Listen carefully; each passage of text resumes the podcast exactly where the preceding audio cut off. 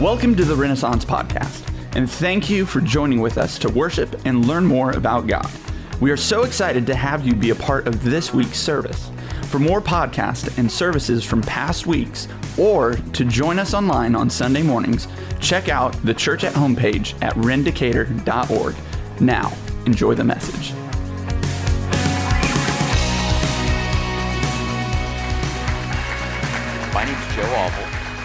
I'm one of the leaders here. And I am, I'm really thankful to say that. And um, I want to jump right in today, actually, with what I'm going to talk about. I'm going to go through a couple passages in the Bible, and then we'll pray. So if you have a Bible with you, turn to Genesis chapter 32. And also Genesis chapter 25. Put your thumb in chapter 25, verse 29. And we'll start in Genesis chapter 32, verse 9. And we'll put the words up on the screen. Oh, I just looked up and saw myself there. That's surreal. Now I know what you're all seeing, and I'm sorry. oh my. Genesis 32, verse 9. It says, And Jacob said, O God of my father Abraham, God of my father Isaac, O Lord, who said to me, Return to your country and to your kindred that I may do you good. I'm not worthy of the least of all deeds, of the steadfast love and all the faithfulness that you've shown to your servant. How many of us could say that? For with only my staff I crossed this Jordan, and now I've become two camps. Or what he's saying, basically, in a sense, is that my family has grown exponentially. Verse 11 Please deliver me from the hand of my brother, from the hand of Esau, for I fear him that he may come and attack me. That's quite a swerve, but if you have a brother, you understand that prayer. He might attack me, but you said, verse 12, I will surely do you good and make your offspring as the sand of the sea, which cannot be numbered for multitude. How can he, in the same prayer, go from, I'm so thankful for everything that you've done for me, I'm so, I'm so thankful for everything that you've given me, and I'm so thankful that you've called me back to my home country, to in that same prayer saying, but I think my brother wants to attack me when I come back. How did we get to this place? Flip over to chapter 25, verse 29. We get a little story that tells us once when Jacob was cooking stew, Esau, his brother, came in from the field where he'd been hunting, and he was exhausted. And Esau said to Jacob, Let me eat some of that red stew, for I'm exhausted. Have you ever been so hungry that you made decisions that you normally wouldn't make under different circumstances?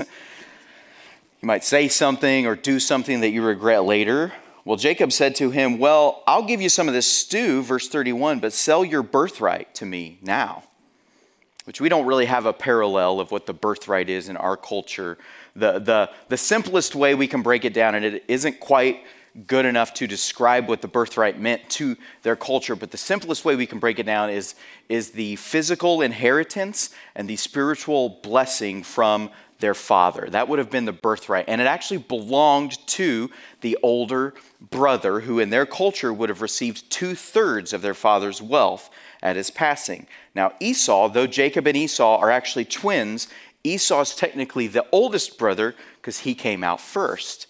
And so he is the one who would receive the birthright. And Jacob says, Sell it to me, and I'll give you some of this stew. And Esau said, I'm about to die. Of what use is a birthright to me? Jacob said, Swear to me now. So he swore to him, and he negotiates that he's going to get the entire inheritance due to Esau upon their father's death for this pot of stew that he's cooking. And Jacob gave Esau bread and lentil stew. It doesn't even sound like that great of a stew, it's lentils.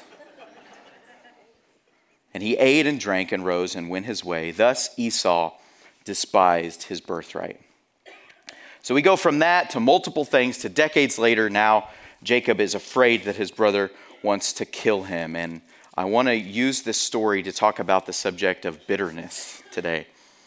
And if I were to give a title to this message, it would be Don't Let It Stew.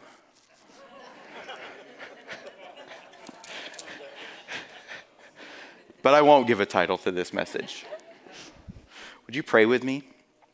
Lord, we're so thankful that we have the gift of your word to give us examples, to give us instruction, to give us direction for our lives, correction for our journey, and correction for our missteps, and healing for our souls. I pray that you would use the words from the pages of the Bible today to speak to us. I pray that you would use my feeble words, that the Holy Spirit would somehow make them where they fail, you would still have success in our hearts and in our minds today. I thank you, Lord, in Jesus' name. Amen. So Jacob and Esau, they're twin brothers. They they have this moment where Jacob sells his birthright, or Esau sells his birthright to Jacob, and this animosity begins between them. Well, we, we learn from the Bible that, that Jacob is the favorite of his mother, Rebekah, and Esau is the favorite of his father, Isaac. And so, all throughout their childhood, there seems to be maybe this tension between the two of them.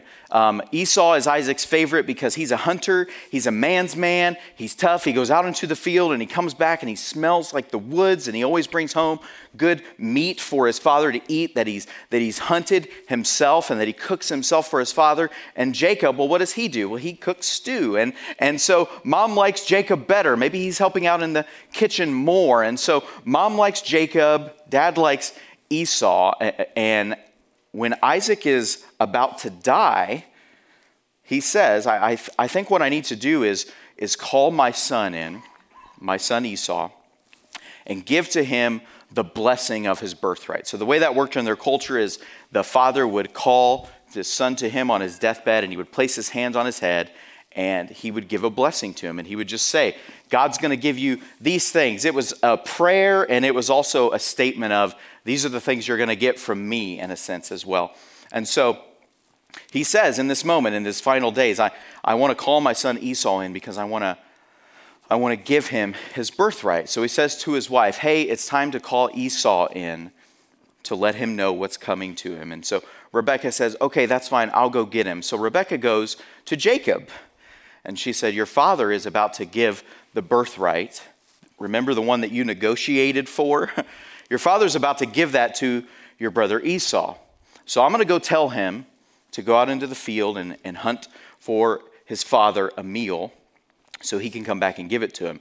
While he's away, what we're going to do is, Jacob, we're going to take some of Esau's clothes and put them on you so you smell like him.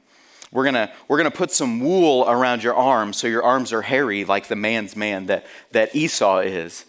And you're going to go to your father who's so old that he can't really see now, and he's so weak that he can't fully open his eyes. And you're going to tell him, after I've cooked this meal, that you hunted it and you're bringing it to him for your birthright. So this happens. Jacob goes in to his dying father. Now picture this. He's going in to the deathbed of his father and he's lying to him. He sits at his bedside and he says, Here I am, it's your son Esau. And Isaac's no fool. He says, Esau? You sound like Jacob. He's like, No, no, no, no, it's, it's me, it's, it's Esau. It's Esau. And Isaac says, well, well, come here, let me smell you. He smells him. You smell like Esau. You smell like the woods. You smell like the field. You smell like you've been out hunting. Maybe it is Esau. You sure do sound like Jacob. Come here, give, give, me, give me a hug. And he feels his arms. It's like, well, you're hairy like Esau. You smell like Esau. If it looks like a duck and it quacks like a duck, it must be Esau. And so there's Jacob lying to his father. And he says, okay, Esau. He places his hand on his head and he gives the blessing that belonged to Esau to his son Jacob. Now, the interesting thing about Jacob is that when the two boys are born, though Esau comes out first, Jacob comes out, and the Bible tells us that he's grabbing onto the heel of his older brother. And so they name him Jacob, which means heel grabber, literally. What if we still named our kids that way? Pleased to meet you, screams his head off at night. So, so, so happy we could be acquainted, eats me out of house and home. What if we named our kids like that? We don't, thank God. But, but they did back then, and, and, and those phrases carried with them different connotations too. The phrase heel grabber carried with it the connotation that a man would be deceitful or scheming. And we find that that's exactly who Jacob is a deceitful schemer who has schemed his way into his brother's inheritance while their father was on his deathbed. He lied to their father. Well, Esau gets back, and as you can imagine, he goes in to take the meal to his father Isaac. And can you just picture if it's a movie, if Isaac hasn't already lost all the color, it's going away now, as his face becomes pale with the realization that, oh no, I was right. That was, that was Jacob. So now he's having to wonder or struggle with, I just gave away Esau's birthright to his younger brother, and my son just lied to me on my deathbed. Once Esau finds out what happens, he says to his father, Well, don't you have any kind of blessing for me? And Isaac's like, Pretty much, I, I mean, I blessed him with everything there was because I thought he was you. You getting barely nothing. And he gives him a little bit of a blessing. And Esau walks away from that and tells his mother, I'm going to mourn my father after he passes. And after my father passes, I'm going to kill my brother. And so Rebecca goes to Jacob, and she's about to lose Isaac, and she doesn't want to lose her beloved son Jacob as well. And so she encourages him to flee. Why don't you go move to live with my brother? He lives in another land. Go, go live with him. He'll take care of you. You'll be safe there. Esau won't get to you, and you'll survive. So Jacob moves away. He goes to live with his uncle. And all the while, you can just imagine Esau growing more and more bitter, stewing over this, if you will. So many years. And now he's got all this time to think about it, and he doesn't get the opportunity to see his brother to actually think about all the good times maybe they had. And so he's spending all of this time plotting. If I had that much time, oh, I, would come up with a real good plot. a real good plot. My Google search history would be subject to an inspection by Department of Homeland Security. Like, if I had that much time to think about what I would do to get back at him. And so decades go by. Decades go by, and Jacob has, he's living with his uncle. He's, he's helped him grow his farm and he's taken on a leadership role on the farm. And now he has 12 sons and a daughter. His family has grown. And once again, through some scheming, he gets himself into trouble with his uncle, even. And his uncle's like, Man, you got to go. So here's a man who, who had to leave his home as a young man because of his scheming and deceit, and now as a grown man with his own family and, and leadership over half of essentially what's a corporation at that time, he, through his own deceit and scheming, is being kicked out of there again, and he has nowhere else to go but home with the hope that maybe by now Esau will have chilled out a little bit. Maybe he's gotten time to count to 10 and let his anger subside. And so he decides he's going to take a trip back home. And it's an interesting thing that he does. He, uh, once he learns that Esau has gotten wind of him coming to meet him again, and that Esau is coming with 400 men, he realizes, I think, I think my brother's going to kill me. Hence the prayer, I think my brother is coming to attack me here in chapter 32. Now he reminds God of this promise. You said I would make a great nation out of you. If my if my brother kills me, that's not going to happen. So he begins to think of these different things like what okay, okay, what could I do maybe to try and uh, uh, uh lessen the blow? Okay, here's what I'll do. I'll bring my kids with me as we go out to meet Esau, which seems like a great idea going to meet an army of 400 angry men, I'll take my kids with me. And maybe that will change their mind. Another interesting thing that happens is that that very same night that Jacob prays this prayer, he wakes up in the middle of the night and there's a man by him, which, if that just happened to me and there's this random dude, I would do exactly what Jacob did and get into a wrestling match with him. and so he begins to wrestle with this person that we find out is actually an angel. And he wrestles with him all night long. And in the middle of that wrestling match, eventually at some point, the angel just touches Jacob's hip and pops it out of socket. And for the rest of his life, he limps.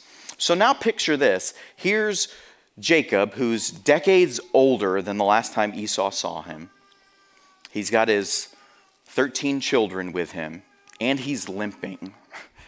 This is a kind of a pathetic picture that Esau would see. And the next day when he sees him, and we don't know what happened. We don't, we don't, we don't get the inside story. In that moment when he saw him, did God change Esau's heart? Did God remove bitterness from Esau's heart in that moment when he saw him? Had he done a work in his heart over the years that they'd been apart? We don't know. We can't, we, we don't really get a picture of that. I can imagine, though, that maybe in that moment, God had changed his heart. Haven't you had that similar thing happen where maybe you were on your way to tell somebody what it really is, and on your way to tell them, God stopped you?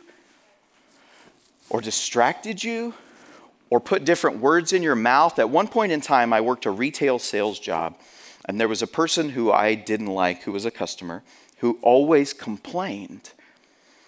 And one day I decided I was going to tell this person, maybe you need to shop at another store then. And so I did. And I became the hero because no one liked him.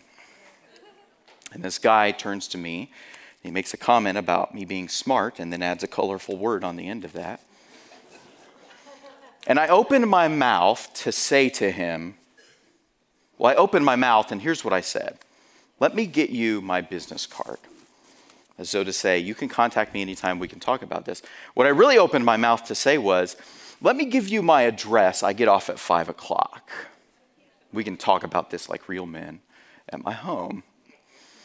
I opened my mouth to say that, and somehow the words, let me get you my business card, came out of my mouth instead.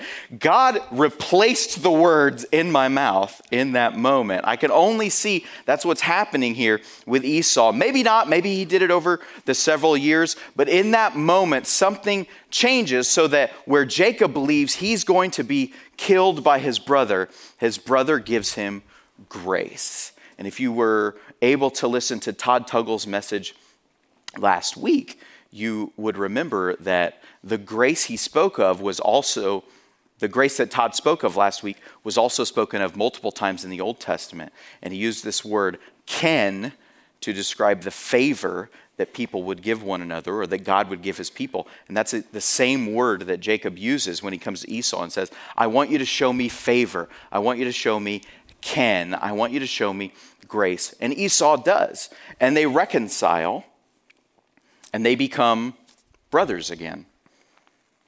And the animosity's gone. There's no longer a fear. Is Esau going to kill me? But all of this time, there's no communication between them because of bitterness. Whether it's perceived on Jacob's end that Esau has, or whether it's literal that we can assume Esau still had, because he never reaches out to Jacob either. And bitterness is often caused by anger or resentment. Many times from having something happen to us where it makes us sad and really hurts us, or we realize that the thing that occurred to us was actually an injustice. Like this was a thing that was wrong, and I'm, I'm right to be angry about it. Esau is right to be angry at Jacob because of what he'd done. He lied to their father on his deathbed and he stole from him. He's right to be angry about him. Uh, doesn't, doesn't bitterness often start with us being right? Doesn't it start with me being able to say, I, I was wronged and I deserve justice. And until I get justice, I'm going to treat this person differently. That's often the, the cause of bitterness. Now, what I'd like for us to do today is, is do one of two things as we talk about bitterness because there will be two groups of us, I think, in the room as we're talking about it. Some of us will instantly target other people and think, oh, yeah, oh, yeah, Clarence is a bitter person. Jerome is a bitter person. We, we know that that they're bitter. And it's easy for us to do that anytime we hear a sermon, but especially on something like this. But what I'd like for us to do today, if we're targeting other people, is to maybe look inward and say, okay, maybe Clarence really is a bitter person, but maybe I'm a bitter person too. Maybe I could look within and, and see some of this within me. And then, then some of us may, may have this reaction where, as we're talking about it, we'll realize, oh, I am a bitter person and we'll be overwhelmed with guilt and shame and we'll think about the people that we've been bitter against. And if that's us i want us to to focus upward on jesus to take our eyes off of ourselves and our eyes off of the people that maybe we've offended or who have offended us and, and just look to jesus for him to remove that shame from us and to heal us. Now there have been psychological studies about bitterness that that would show that it is very costly to us on a personal level. Uh, that it can it can cost us our health. It can it can damage our metabolism. Some studies suggest. And one of these psychologists has given us a few different things to to look at to consider uh, how we can identify bitter people. And, and what I want us to do is not think, okay, how can I identify bitter people? But how can I identify if I am a bitter person? So I'm just going to read through a few of these things. Bitter individuals tend to have combative interactions with many people. Every issue has to be a fight, every hill has to be one to die on. Pastor Josh has said before conflict is inevitable, combat is optional. Bitter individuals tend to have combat with many people. Bitter individuals break with what is expected socially and developmentally from normal adults, whatever normal means. But I can say this if I'm the only person in the room that thinks I'm behaving correctly and everybody else is like, whoa, Joe, they used to say of me, don't get Joe started. if I'm the only person who thinks I'm right, I may, need to consider am I acting out of a place of bitterness? Bitter, bitter people tend to engage in passive aggressive behavior. Now, I have been bitter before, and I am an active aggressive person. I prefer active aggression over passive aggression, even when I'm happy. So we can't just lump that into that. Uh, but passive aggression could be a sign of bitterness. Bitter individuals often operate from a blaming and non empathetic perspective. Everything is everyone else's fault. I, I, had, I had no part in this, and I can't understand why they would. Okay? if I, if I fall into one of those, maybe, maybe what I need to do is examine my heart and say, Am I bitter? Because it's costly. It's going to cost me sleep. It's going to cost me maybe good health. It's definitely going to cost me relationships. It's costly for Jacob. We see in chapter 32, verse 14, that he sends 200 female goats 20 male goats, 200 ewes, and 20 rams. He sends a whole bunch of cattle on with him to meet Esau. It's costing him economically to try to repair the bitterness that has taken place. And it will for sure cost us emotionally. But greater than the emotional cost, that comes with bitterness for ourselves, which is great, greater than the, the physical cost that comes with bitterness for ourselves, is the spiritual cost and the toll that it takes on others. The Bible tells us in Hebrews chapter 14, chapter 12, verse 14, that we are to strive for peace with everyone and for the holiness without which no one will see the Lord. And see to it that no one fails to obtain the grace of God, that no root of bitterness springs up and causes trouble, and by it many become defiled. So bitter, bitterness isn't just something that defiles me, but it defiles many people. And it becomes a curse because as soon as I become bitter with someone or something that's happened to me, I am not going to keep it to myself. What we do is we take it and we spread it around and we talk to other people. Would you believe what so and so did to me? Or would you believe what so and so said to me? Whilst we're doing that, we will church it up a little bit and say that we're being transparent. But what's really happening is we're planting seeds of destruction that will grow into roots of bitterness for other people. Esau and Jacob, they reconciled. They're brothers again. They go and they're able to live together in the land. But hundreds of years later, when the descendants of Jacob, who at that time are called the nation of Israel, meet the descendants of Esau, who are called the nation of Edom, while the Israelites are traveling through the wilderness on their way to the land God had promised to them, they ask the Edomites, Esau's descendants, Can we pass through your land so we can get to the destination God is giving to us? And the Edomites say, No, we don't want anything to do with you people. So the bitterness in Esau that may have died in that moment where he reconciles with his brother Jacob extends through multiple generations. It's not just an issue of, of am I damaging myself? It's an issue of is my bitterness destroying the church and ruining those around me? And the answer to that is always yes. Now, uh, for a moment, not for a moment am I suggesting that when we're wronged or especially abused, that we should just toss it aside and for the sake of peace, let it go. But what I am saying is this is that when we are wronged and when we are offended, we should definitely think twice before we talk about it to another person.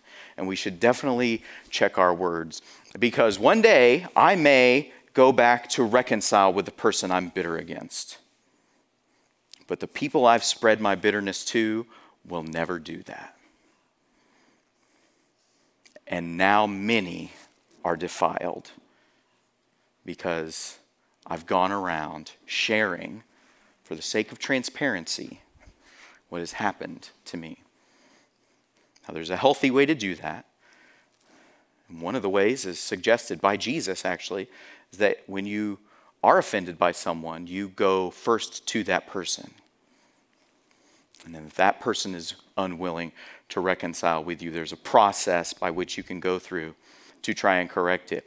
But he says, go to that person first most of the time, what we do when we're bitter is we go to another person that we trust. I know I can trust you. I'm only telling you this because I, I know that I can trust you, okay? And this can't go any further. You know, when we say that, this can't go any further, it always goes further. It always does, especially when it's something juicy like that. And so now many people become defiled because we let bitterness take root. So how do we how do we get over this? Well, if if I'm bitter right now, here's here's what I need to do. Here, here let, let's think about this and after we've looked at what a, bitter person can be and what bitterness can do, if I'm a bitter person, step one is to repent, to, to turn away from that mindset and to ask God to change me. Repent of the bitterness. Step two is to attempt to reconcile. Now, here's what I've learned is that every person I've been offended by doesn't need to know I've been offended by them in order for me to have a relationship with them. Because I would be talking to a lot of y'all. a kid mostly but but isn't that true like we would have conversations with multiple people if we felt like we had to to tell them everything they did wrong to us in order to reconcile. Sometimes we don't need to do that. Sometimes we're able just to get over it and actually do this thing that the bible calls forgive. I don't know uh, uh, we struggle with that word so maybe we don't know what it means but but actually realizing that something wrong was done to me and i deserve justice, but because of what Jesus has done for me and the example that he's given to us by being the one who never did any wrong and yet was laid upon a cross for my sin for the sake of forgiving me, we have that example to say, okay, I may have been wronged. I, I may be in a place where, where I am just in seeking retribution, but what God calls for us to do is forgive. And that means we don't make people pay for the wrongs that they've done to us. We don't make people pay for the ways that they've offended us. I know this is very nuanced and it's not just as simple as that, but uh, we, we could talk for hours about this subject and the, the nuances within it, and I'm running out of time, so I'll only take another hour to go through it. No, but, but what, what I'm suggesting is that, that I know what will happen today is that the Holy Spirit will speak to some of us. Maybe I'm a bitter person and He wants to set me free. That's what Jesus does. He sets us free. The one in whom no root of bitterness ever grew, he's the answer. He's the one we look to. And if we, like Jacob, have to wrestle with him all night long to get healed, and even if we limp figuratively for the rest of our lives after we've gotten through this, it's worth it to be whole. It's worth it to keep God's people unified. It's worth it to maintain relationship and love with each other because that's what God calls us to. Maybe I'm a bitter person and I need God to heal me. Maybe I'm the person who's made a bunch of people bitter. And all I can say is I should just stop being such a jerk. And that's a different message for a different day. But I think God wants to speak to each of us because we've all experienced this some way. None of us is perpetually unoffended. We've all been offended by someone or something, and in different ways, it hurts us. Some of us deeper, some of us not so deep, but we've all had to struggle with this opportunity to become bitter. And Jesus truly places before us the choice Am I going to choose my own opportunity for justice and let that person suffer in my mind over and over and over again? Or am I going to look at Jesus suffering for that sin against me on the cross and say what he said Father, forgive them. They don't know what they're doing. I'm going to pray and, and ask God to speak to us and to change us, to heal us, and to make us whole, and to set us free from any of these chains of bitterness. That's truly what it feels like. It's like you're walking around with heavy chains wrapped around your neck and tied to a post somewhere, and you can only go so far from it. And Jesus has come to set us free from those things. He wants us to be free. Would you pray with me? Lord, we are so thankful that you have come to set us free. We're so thankful that we have freedom in you, Jesus, to let go of things that plague our hearts and our minds, to let go of things that, that tempt us to become bitter, to let go of things that have truly been done against us and are wrong, but that you would be calling us to forgive. Lord, for each of us, there's something different, and you know what that is in all of our hearts. And so I pray that you will do what you do really well and use the sword that is the Bible, your truth, and perform a surgery on our hearts to remove any bitterness that's taken root. Lord, may we find ourselves rooted and grounded in love, growing up as people who are connected to you. We love you. We thank you that these things are easy for you. They're so hard for us, Lord. We can't do it on our own. It's so it's impossible for us, but they're easy for you. So we look to you to do it. In Jesus' name. Amen. Thanks for joining with us today. We would love to pray for you and make a connection with you. So please check out the church at home page at rendicator.org. Here you can ask questions, request prayer, find past messages and podcasts, or support Renaissance through online giving. We can't wait to hear from you.